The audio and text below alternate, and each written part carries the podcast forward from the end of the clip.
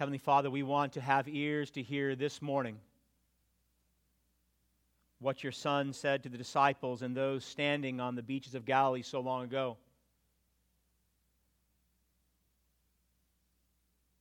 We want to come into your presence right now and by the Holy Spirit see Christ clearly. Father, I ask that you would forgive us for the distractions that cause us to not hear you speak. Let us heed our Lord's warning. Each and every one of us who has ears, let us hear our Lord and Savior Jesus Christ this morning by your grace and mercy. You are worthy of all of our praise. You alone, Father, are the one who granted grace through the cross to redeem a sinful people like us. You are the one who brought us into a community like this, that we might gather on a Sunday like this and worship you in spirit and in truth. I pray, Father, you would be gracious with us now as we open up your word and hear your Son speak a parable that is truly timeless. As he spoke to the disciples and those who gathered on the beaches of Galilee and speak it to us now, I pray we would hear and respond correctly. We ask that you would do this great work for your own glory. We know, Father, there are many churches today who will not hear your word. Let it be heard here today. Let a sinner like me preach it faithfully that we might be transformed into your image.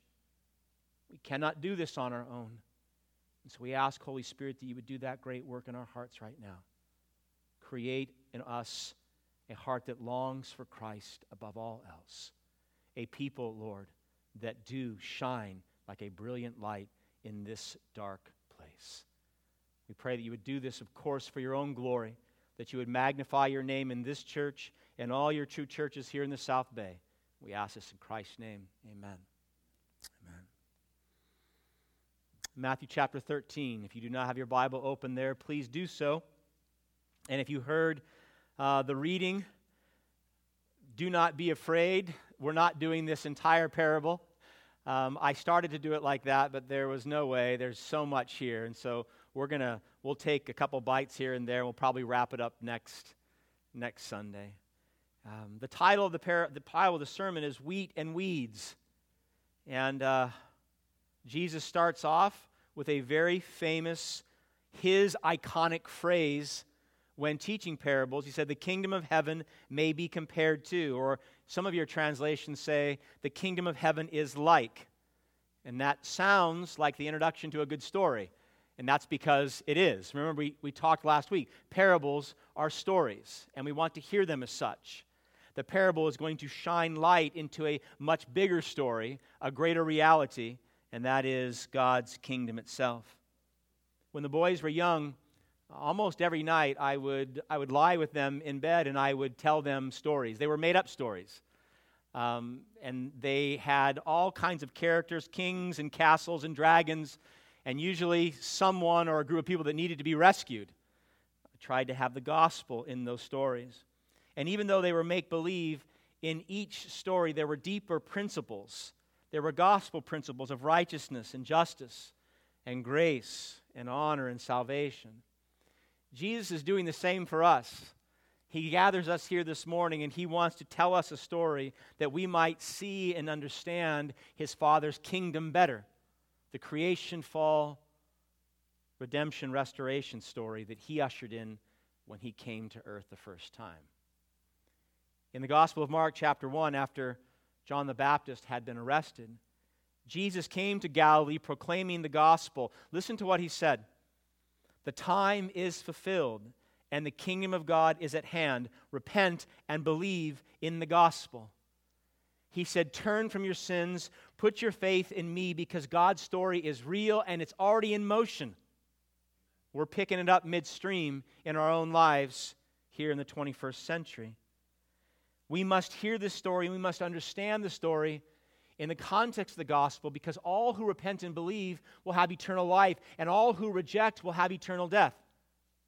And so, this is a story that we want to hear with all of our ears and understand with all of our minds and believe with all of our hearts. Because this story has to do with eternal life and eternal death. The parables, far from being unrelated, are all tied together. And what Jesus wants to do is he places these parables one after the other. He wants the kingdom to open up for us. The window's going to get bigger. The shade's going to go up, and you're going to see God more clearly. His character and nature, the sinfulness of man, Christ as the Redeemer, and the hope we have of everlasting life with Him. Last week, if you were here, we had a chance to look at the parable of the sower and the seeds. And that parable focused on how mankind receives the gospel in his heart, different soils. He builds upon that now with this parable, the parable of the weeds. And he wants to give us an understanding of the state of the world right now in light of the reception or the rejection of the gospel from the parable of the sowers and the seeds. And so we'll get to see that this morning by God's grace. Jesus tells us this parable. He told it to the disciples. He told it to all those that were standing on the shore listening to the teachings, and he wants to tell it to us today because whether you believe it or not, you are part of this story. Saved or unsaved, every single person in this sanctuary this morning is part of God's story. The Apostle Paul in Romans chapter 9, he divides all mankind into two categories vessels of honor and vessels of dishonor. Jesus talks of the sons of God and the sons of the devil. Why? Because every person comes into God's story as one or two, one of two parts either saved or unsaved, either children of light or children of darkness. And that means every person has a part in the story, and every person has a particular end pending upon their part. And based upon your understanding of the gospel of grace, and based upon your relationship with Jesus Christ. Your end will either be glory with God and eternal life, or it will be condemnation and judgment in the eternal lake of fire. That's truth. This is God's eternal story. And so it is contingent upon you hearing, understanding, and believing the gospel that you might have eternal life. So if you came in here a little tired and you had a long week and you're going to have trouble listening, I would urge you lovingly to listen with all your might. Because this is not just a nice bedtime story about kings and castles and dragons before our children go to sleep. This is the story, and we must hear it, lest we suffer an eternal fate that is beyond description. So this morning, I want to look at the parable of the weeds, and I want to look at it in the context of what happened in the past to bring about a world that is filled with such good and evil. What happened? And then I want to ask the question what are we supposed to do with that now? How are we to live now? So we'll look at the parable in the context of the past and where we are. And then next week, Lord willing, if He gives us another week of life, we're going to come back and we'll see the end of the parable, which is the consummation. And so, in, in God's creation, fall, redemption, consummation story, we're going to look at the, the creation and the fall today, and we're going to look at the end next week, assuming that we are here. So let us look at the state of the world and ask how we're to be a part of it by asking and looking at three things. One, who is this good sower? Who is he? Number two, who is the evil sower? And number three, how are we supposed to live together? The good sower, the evil sower, and our growing together, weeds and wheat. Number one, the good sower. I pray you're with me. Look at the latter part of verse 24. The kingdom of heaven may be compared to a man who sowed good seed in his field. Now look at verse 37. The one who sows the good seed is the Son of Man. The field is the world, and the good seed is the sons of the kingdom. So last week, if you were here and we did the, the, the parable of the sower and the seed, the good seed was the gospel message. That's not the good seed here, so we're going to have to be very careful not to commingle these teachings. In this parable, the good seed is you. The good seed is all those born again, every single professing believer in Christ. And it says here in this parable that every believer is placed in the world by the Son, Jesus Christ, and becomes a son of the King's kingdom. And this revelation is extraordinary on multiple counts. I want us to just catch a few. First, I want you to understand that Jesus Christ is the sower. He's the sower in the parable. He is the Son of Man. It was his favorite identification for himself, the Son of Man. And he's drawing that from Daniel chapter 7, when Daniel gave us a picture of this messianic king who would come and rule over the heavens and the earth. Daniel 7:13. In my vision at night, Daniel said, I looked, and there before me was one like what? A son of man coming with the clouds of heaven. And so Jesus is identifying himself here as the ruler of the universe, as the sovereign king over the heavens and the earth. It was all made by him, it all belongs to him, and it is all governed by him for the glory of his Father. And that means, my beloved, that every single part of human history, every phase of human history, Christ has been, is, and will always be Lord of Lords and King of Kings. He's never been supplanted, He's never been replaced, He never has been, and He never will be. He has always ruled over human history as King and as Lord. And in every phase of human history, He has governed His people, He's governed the earth through the church, going all the way back to the garden. The first governor was Adam. Then he ruled through the patriarchs, Abraham, Isaac, and Jacob, and then through the kings of Israel and Judah, and then through the priests and the prophets, culminating in who? In the Son of Man, in Jesus Christ incarnate. Do you remember when we were studying the Gospel of John in chapter 12 and Jesus is entering the city, the triumphant week, the week of passion? Remember what the people were saying as he was entering the city?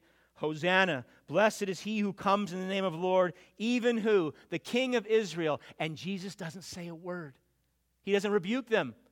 He doesn't tell them to stop making these statements. Why? Because they are true. He is King. He is eternal King, King over the universe, King over his people. And if you are a Christ follower, now listen, this is where your part comes in. If you're a Christ follower, not only did this king, the Son of Man, plant you here, but he planted you here for the purpose of ruling over this earth. You have a job to do. Now, the disciples, they got this far better than we. And that's why they kept asking questions. They understood from the Old Testament teachings that when Jesus comes, when the Messiah would come, he would judge the earth, he would condemn evil and all evildoers, and he would fill the earth with his righteousness. They had an expectation not only of Christ ruling, but of their ruling with him. You remember what James and John asked in Mark chapter 10, don't you? Mark 10 37. They said, Let one of us sit on your right and let the other sit on your left in glory. Jesus, we know you've come. We know you're going to rule. You're king. Let us be with you. We want to rule with you. They had this understanding because that was what taught what was taught in the Old Testament even after our Lord had been raised and spent 40 days with the disciples and over 500 people, they asked him in Acts 1 6, Lord, are you at this time going to restore the kingdom to Israel? Lord, is it this time that we're going to rule with you here on earth, you as king, we as your court? They expected all the glorious promises of the Old Testament to come true. They expected Christ to fulfill heaven coming to earth judgment of the living and the dead, of all evil and all injustice being disbanded. They expected Jesus to reign unchallenged, perfect on the throne as Christ the King in a kingdom of righteousness and virtue and peace and holiness and joy. But had they listened to this parable, they wouldn't have asked the question in Acts chapter 1 had they understood the teachings of this particular parable, they would have understood that Christ came the first time and he was going to come a second time. And when he comes a second time in all the glory of the Father, then all the Old Testament prophecies of destroying all evil and all evildoers, of establishing his reign here on earth, of judging the living and the dead, and all the righteousness and joy being here, that will come true, but not yet. Right now, we are in the church age. Right now, we're between his first coming and his second coming. And this is the teaching of this parable. This is what he needed the disciples to understand. Because until he comes again in glory the second time, there's work for us to do, there's governing for us to do. And when I say us, I mean we his church, his people. We are in a time when both the saved and the unsaved will cohabitate. The wheat and the weeds will live together here on earth, and God intends through Christ and the church to rule the earth right now. So the parable describes this, and it describes your participation in it. Look with me at verse 38. Did you notice that he calls them sons of the kingdom?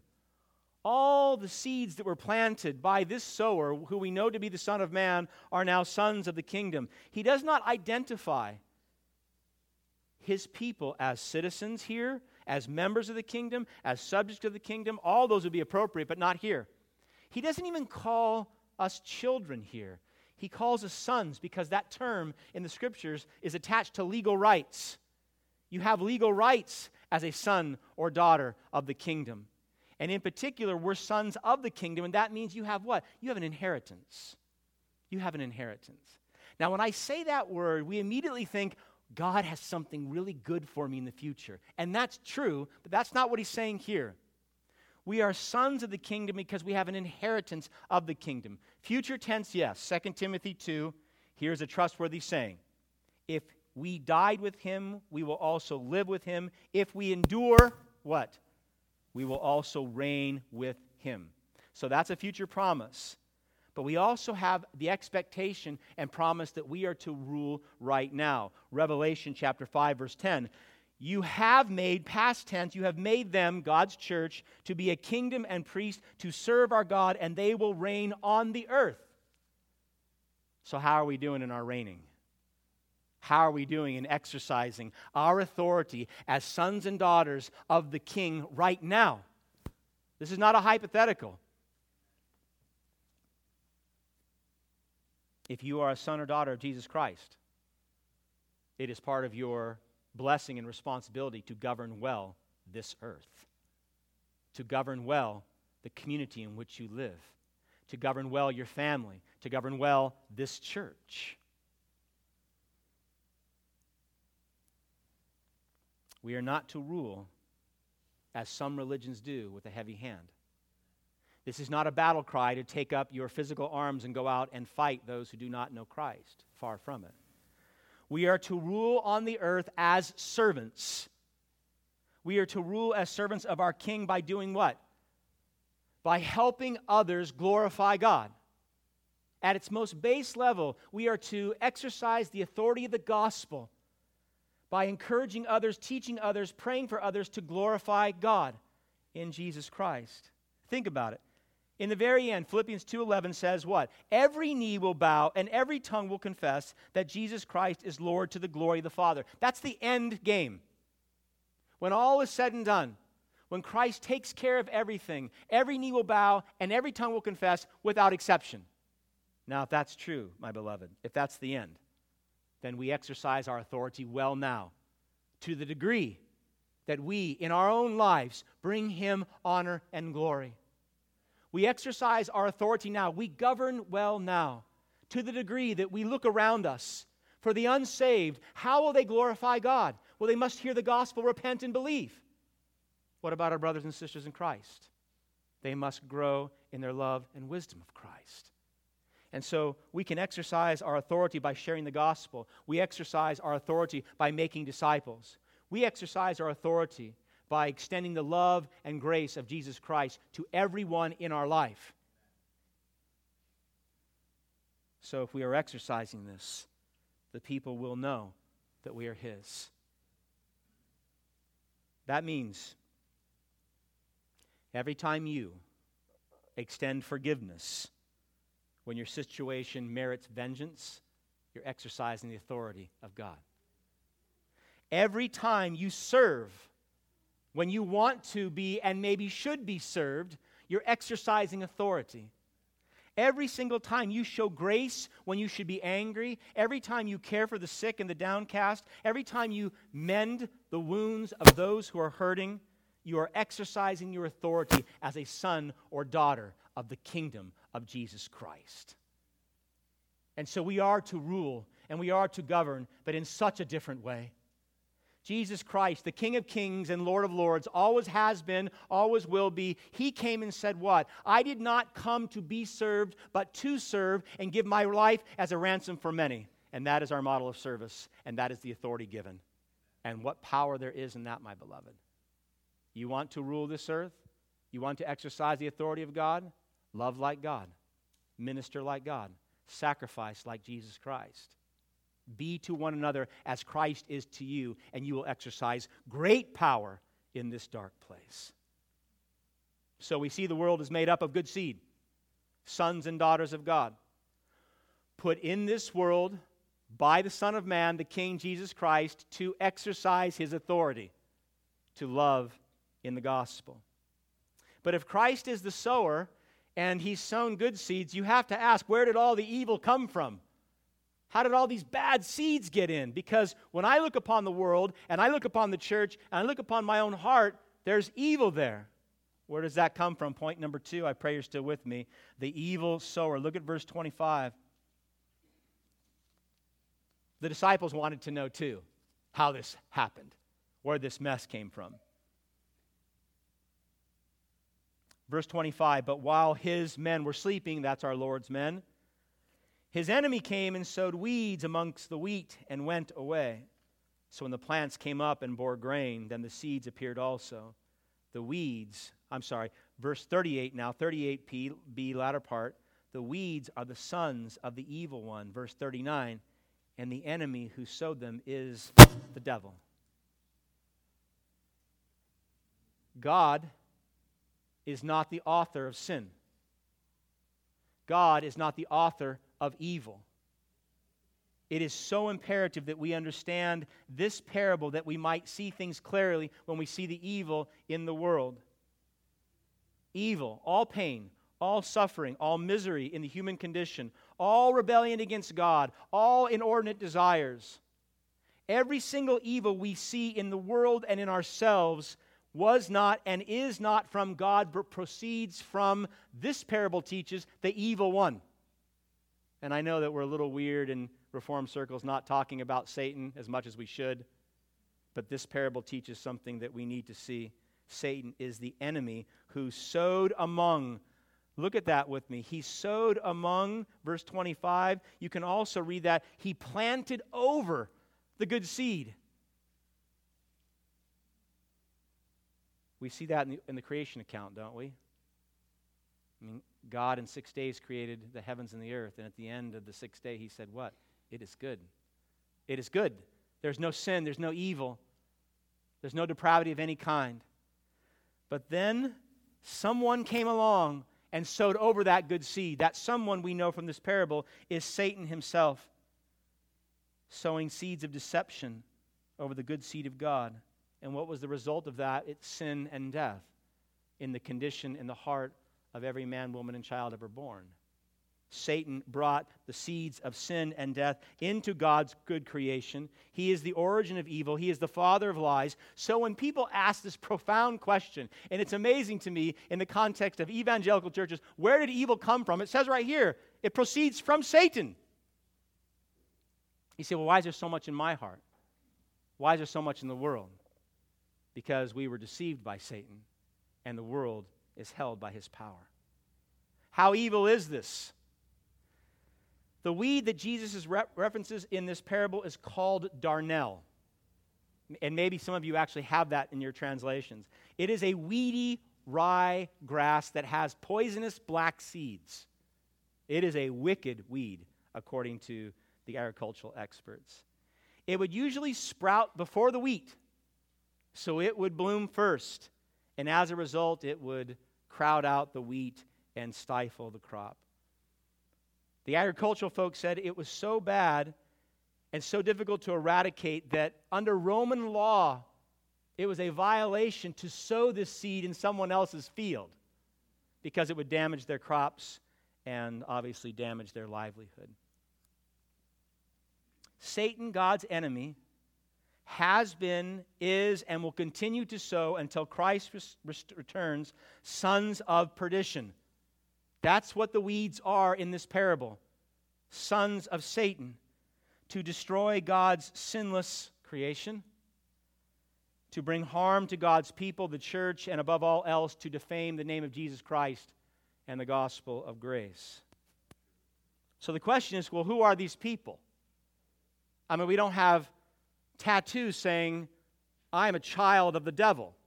Well, some might, but most people don't. Most don't have signs saying that I'm a weed and I'm a wheat. So, who are these people? Most of the time, when we think of, when we hear a phrase like sons of the devil, we have certain people that come to mind. You'll think, well, hell's angels must be sons of the devil just by their name. Some of you think, no, it must be all, you know, the, the serial killers or those who were members of the Third Reich or the, the brutal totalitarianistic dictators over the centuries. According to the Bible, now listen, I think this is a very difficult teaching for us. But if we're to understand the parable and our life now, we must get this. According to the Bible, everyone who has not put their faith and trust in Jesus Christ is a son of the devil. Everyone who does not know Jesus Christ as Lord and Savior is still a weed. Everyone who does not realize they are a weed and needs to be transformed into wheat by trusting and putting all their faith in Christ to save them remains a child of the devil. Some of you raised in the church, when you hear that term, you think, oh, he, Jesus is talking about all the Pharisees and the Sadducees and the religious rulers, because that's what he called them.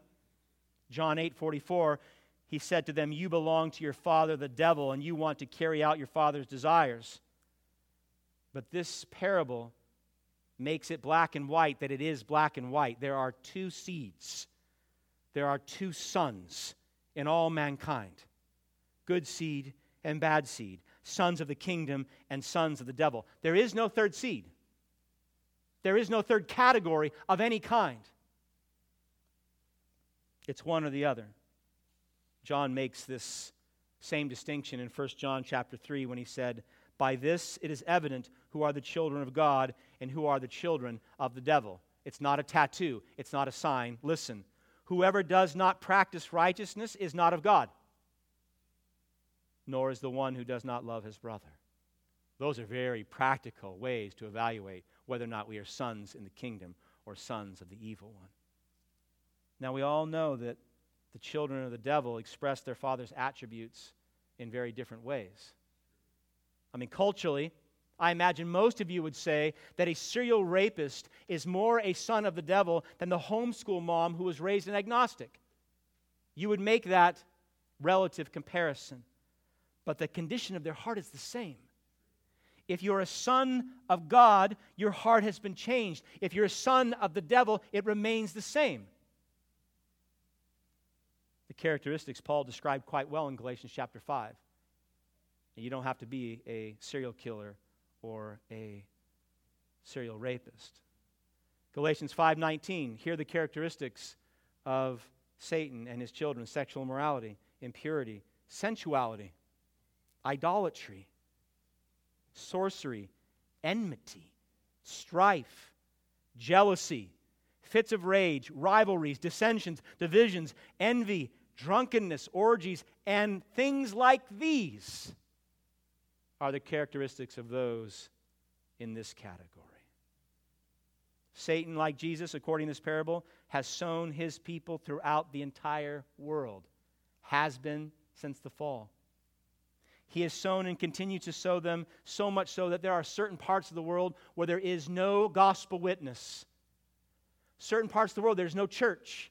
There is no Bible, there's no pastor, and there's no missionary. And these people are subject to their master, Satan. And that should break our hearts.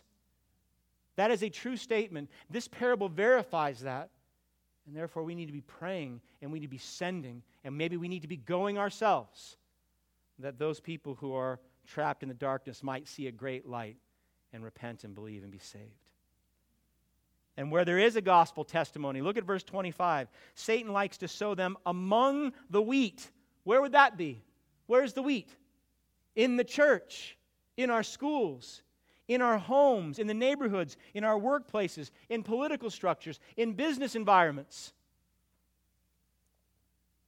So God's good seed, the sons of the kingdom, and Satan's bad seed, the sons of the evil one, are commingled.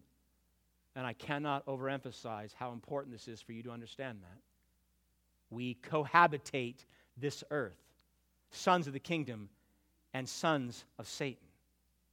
The good seeds and the bad seeds during this church age will grow together. It has been like that since the fall, and according to the Word of God, it will be like that until Christ comes again in glory. This is, my beloved, one of the secrets of the mystery of the kingdom of God. Remember, two weeks ago we talked about that? What are these secrets? What are these mysteries? Being able to understand how good started in God, how evil came into being through Satan, and how we are right now. This is a secret. Most of the world does not believe this or understand it. And if you do, how glorious that is, because that's been revealed to you by your Heavenly Father. If you do not understand the condition, the state of the world, then you'll be subject to a lie and you will be deceived. Look at verse 27. The servants of the master of the house came and they said to him, Master, did you not sow good seed in your field? How then does it have weeds? And then Jesus said, verse 28, An enemy has done this. So a wealthy landowner, a wealthy master, would have had many servants, and they knew how to work the fields. And so they would have looked upon the field and they would have seen the darnel starting to grow up, and they would have been surprised, saying, What happened? The soil was good, we tilled it right, we planted good seed, but how did the weeds get in? And their first conclusion would have likely have been a contaminated seed bag, that some weeds got in with the good seed when it was sown. And we cannot believe that for a minute because that attributes evil to God. That when God made the heavens and the earth, he sowed evil into it, that he is the author of it. Parable doesn't say that. The servants are wrong in their deduction. Jesus says, Oh no, this was not bad seed. This was a result of my enemy. After the good seed was sown, after creation was made sinless, then the evil one came in and he was the one who sowed the bad seed. So when you hear theories and philosophies and even religions on good and evil, and you hear people attributing evil to God, this parable says that is a lie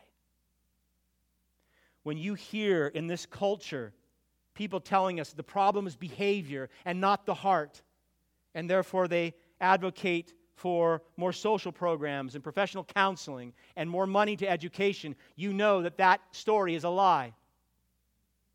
When your philosophy teacher starts teaching you about Rousseau and talks to you about the tabula rasa and the blank slate, and that we all come into this world neither good nor evil, just malleable, you will know that that story is a lie according to this parable. When your biology teacher tells you there's no such thing as good or evil, because all life is here by chance and dies by chance, you are a product of random point mutation, matter plus energy plus time. When they tell you that story, you'll know that story is a lie because of this parable. Or when you hear pastors in churches refusing to preach the full gospel and the full counsel of God, God's holiness and man's sin, and the need for Christ to be saved.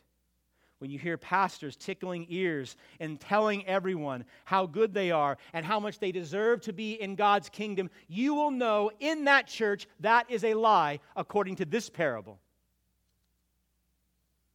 Jesus Christ sowed the good seed. Satan came along and sowed the bad seed. And that is the state of the world right now.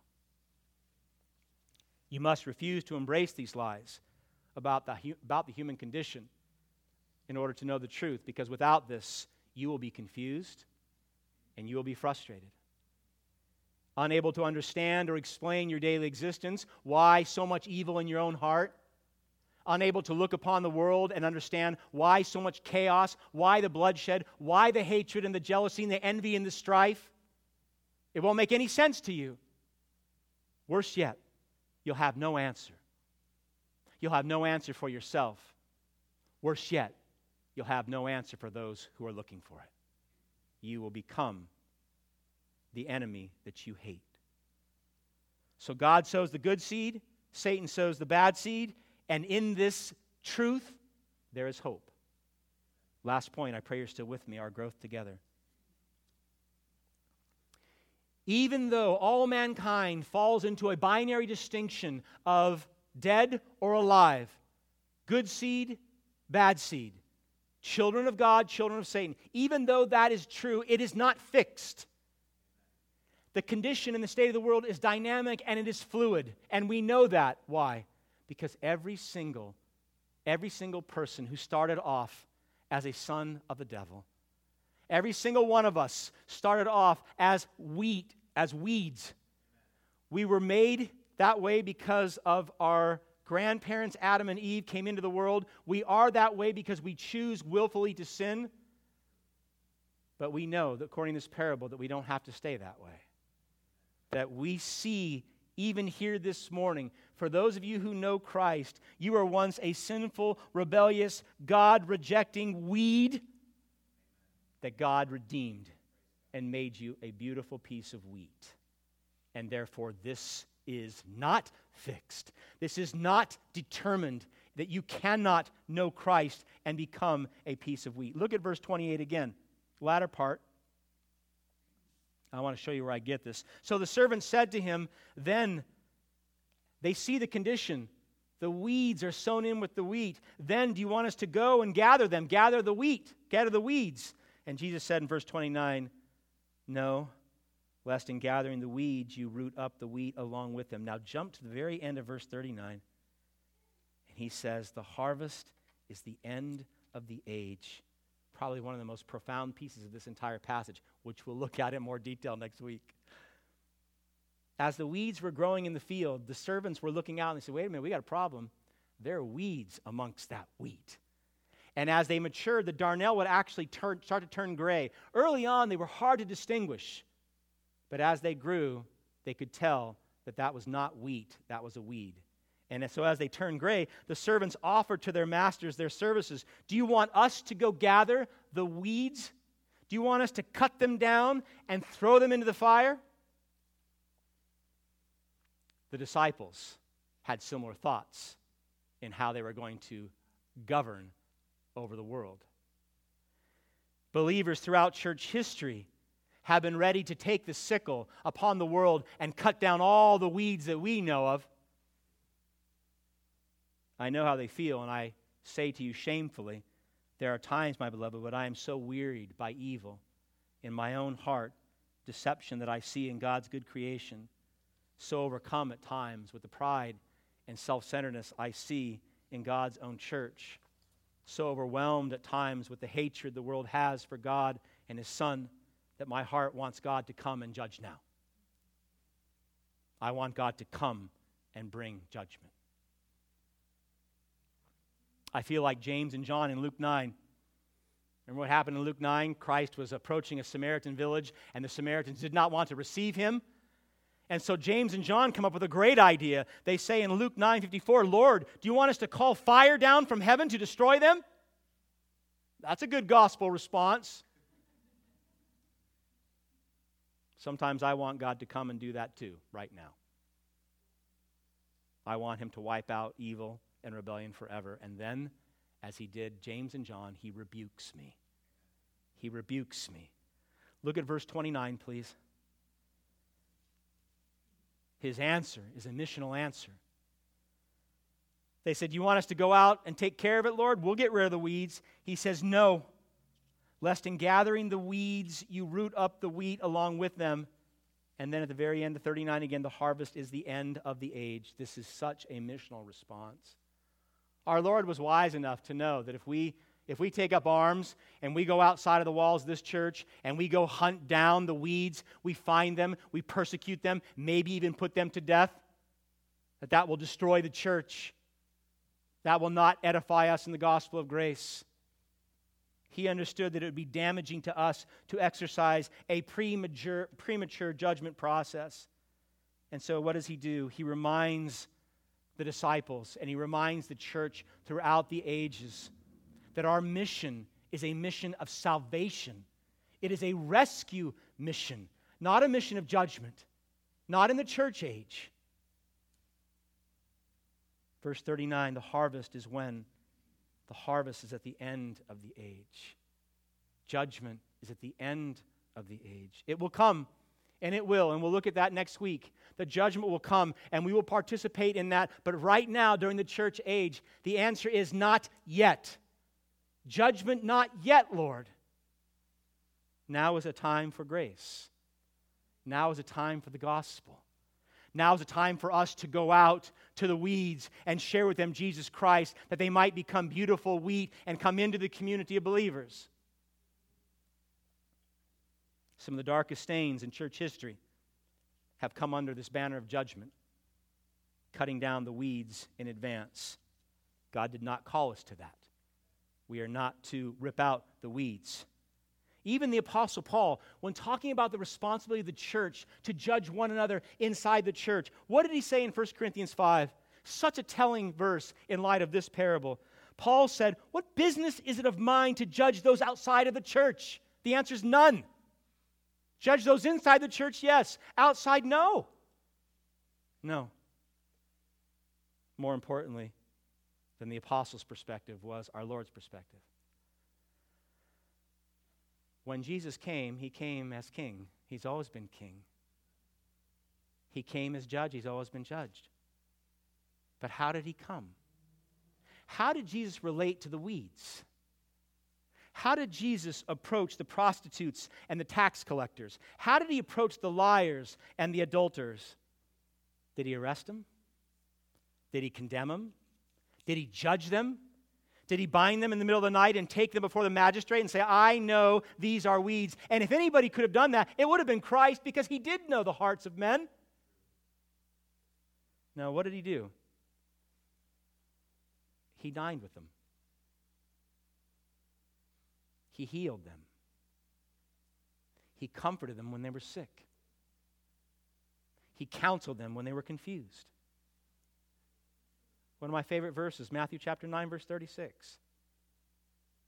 We're told that when Jesus looked upon the crowds, he had compassion on them. Why? Because they were harassed and helpless, like sheep without a shepherd. That's how the king and the judge related to the weeds in this world. He, he approached them with meekness and with kindness. He offered them salvation through the cross. He begged them to repent and believe that they might have life, that they might have eternal life, that they might be transformed from a weed to a wheat, from a son of the devil to a son of the kingdom. He was patient with them. He was gracious with them. He longed for them to come. He knew that the harvest would come. He's the one who will bring it. He's the glorious king that will return and redeem his bride and make things right. But he says to us, as he said to the disciples, not yet. Not yet. This is not the time. We are a very judgmental people, my beloved. The church is a very judgmental people today. We're quick to sit in these walls and look upon the culture and say, oh, how bad, oh, how evil, oh, how wicked. How can you not know? That is not the gospel response. We are to go out and we are to engage, but we are to engage with the love and mercy the gospel brings through Christ. Too much judging, too much judging. So if we're not to go out and pull up the weeds, put your sickles down. What are the servants of God to do? You're to exercise your authority as a son or daughter of the kingdom of Christ. Matthew chapter 28, Jesus said, All authority in heaven and on earth has been given to me. He's the Lord of lords and the kings of kings. And if you are in Christ, then you are a son or daughter of that king.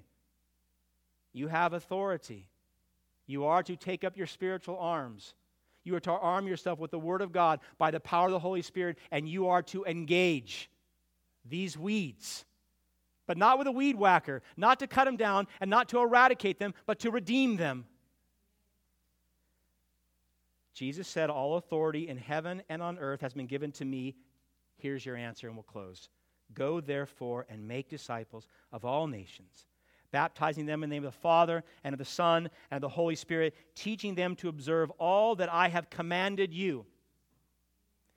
You are authorized and you are expected by your king to go out and do this to make disciples of all nations, to teach them all that Jesus commanded.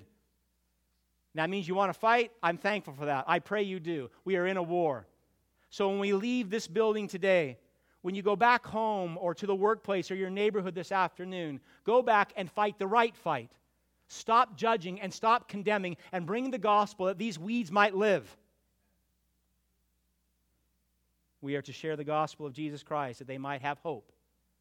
We are to tell them there's a Savior that died for their sins. They don't have to remain children of the devil. They don't have to remain darnel and turn gray and die and produce no fruit. That does not have to be their end. They can repent, they can believe, they can turn from their sins, and they can turn to Christ and put all their hope in this Son of Man to save them in the end. We want to display, my beloved, a love of Christ that is so brilliant, a salt that is so salty, and a light that is so fantastic that when we come into contact with the weeds, they are changed. They're changed by you, they're changed by your love, they're changed by your disposition because it is unworldly. They're changed by your hope because they don't know anybody else who has hope like you. They are radically transformed by your joy because you ooze it when you're in pain, when you're suffering, when you're down. You ooze joy because your delight is in Christ. We want to engage this world and evangelize this world that they might see the good work in us that Christ is doing and glorify our Father in heaven. So I'll, I'll close by asking some questions. Are you exercising your kingdom authority? Are you? You're a son or daughter of a king. You have work to do, you have a job to do. Are you governing well your mission field? all those in your midst, wheat and weeds, are you governing them well? Do you see everyone without exception? Remember, only two roles in this story. Do you see everyone in your mission field as one, someone who needs to know Christ, or two, someone who needs to grow in Christ? Either way, there's work to do. With those who do not know Christ, we tell them about Christ.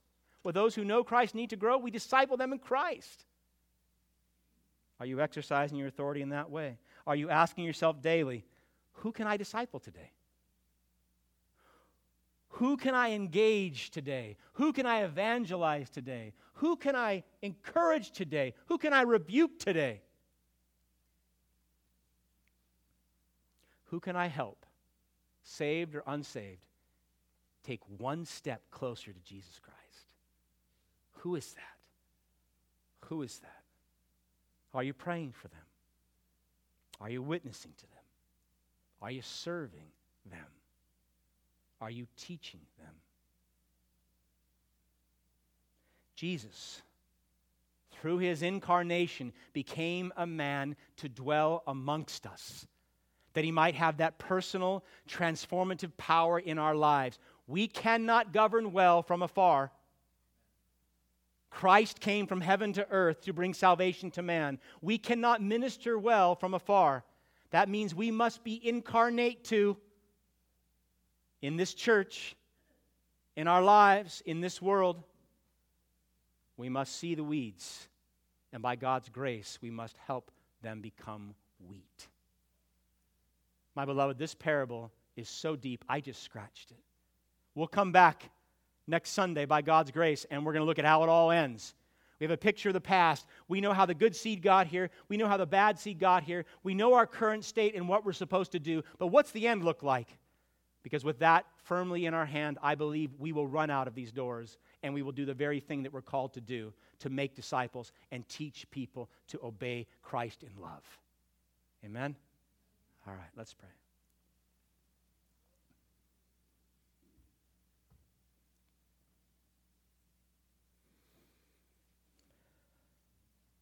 Father, we are so thankful you sent Christ to dwell amongst us.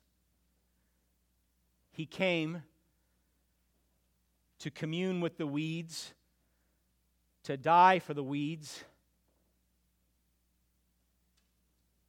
And in our redeemed states, Lord, you've sent us out to be incarnate too. It is your desire for us in our homes, in the church, and in this world to bring the same hope of salvation that Jesus brought 2,000 years ago to all those in our mission field. Forgive us, Father, for believing too many lies. Forgive us, I pray you would, for not being a people that understand the magnitude of this story the stakes that are involved. We're talking about real people with real families, real children, and real parents that are destined either for heaven or for hell based upon their relationship with your Son. Oh, Father, make that more real to us, I pray. Help us to see even this day that our lives and those around us will meet a particular end based upon their relationship with your Son, the Son of Man, Jesus Christ. I pray you would help us, Lord, to glorify in the good seed that you have sown. I pray, pray, Lord, you would help us to fight rightly against the evil seed that has been sown, and that you would you'd be blessed to use this church to be a brilliant light in this community. That San Jose would know Cambrian Park Baptist Church by our love. They would see the mercy and the hope and the joy, and they would be captivated by it. Lord, let those doors open up and bring in the multitudes that they might repent and believe and be saved too. We don't want to provide a meager offering. We want, Father, our produce to grow 30, 60, 100 fold. We know that you must do that work through us if it is to happen, and so we ask that you would. I pray, Father, you would bless my brothers and sisters with a deeper understanding of the love that Christ has for them, of the great work that he accomplished, that they might hear and understand these truths, that they could hear a parable and not be confused. And then in hearing this parable, Lord, that they would be compelled to live the life you've called them to live, to govern well, to rule well. Bless us as sons and daughters to that end. For your glory, I pray. In Christ's name, amen.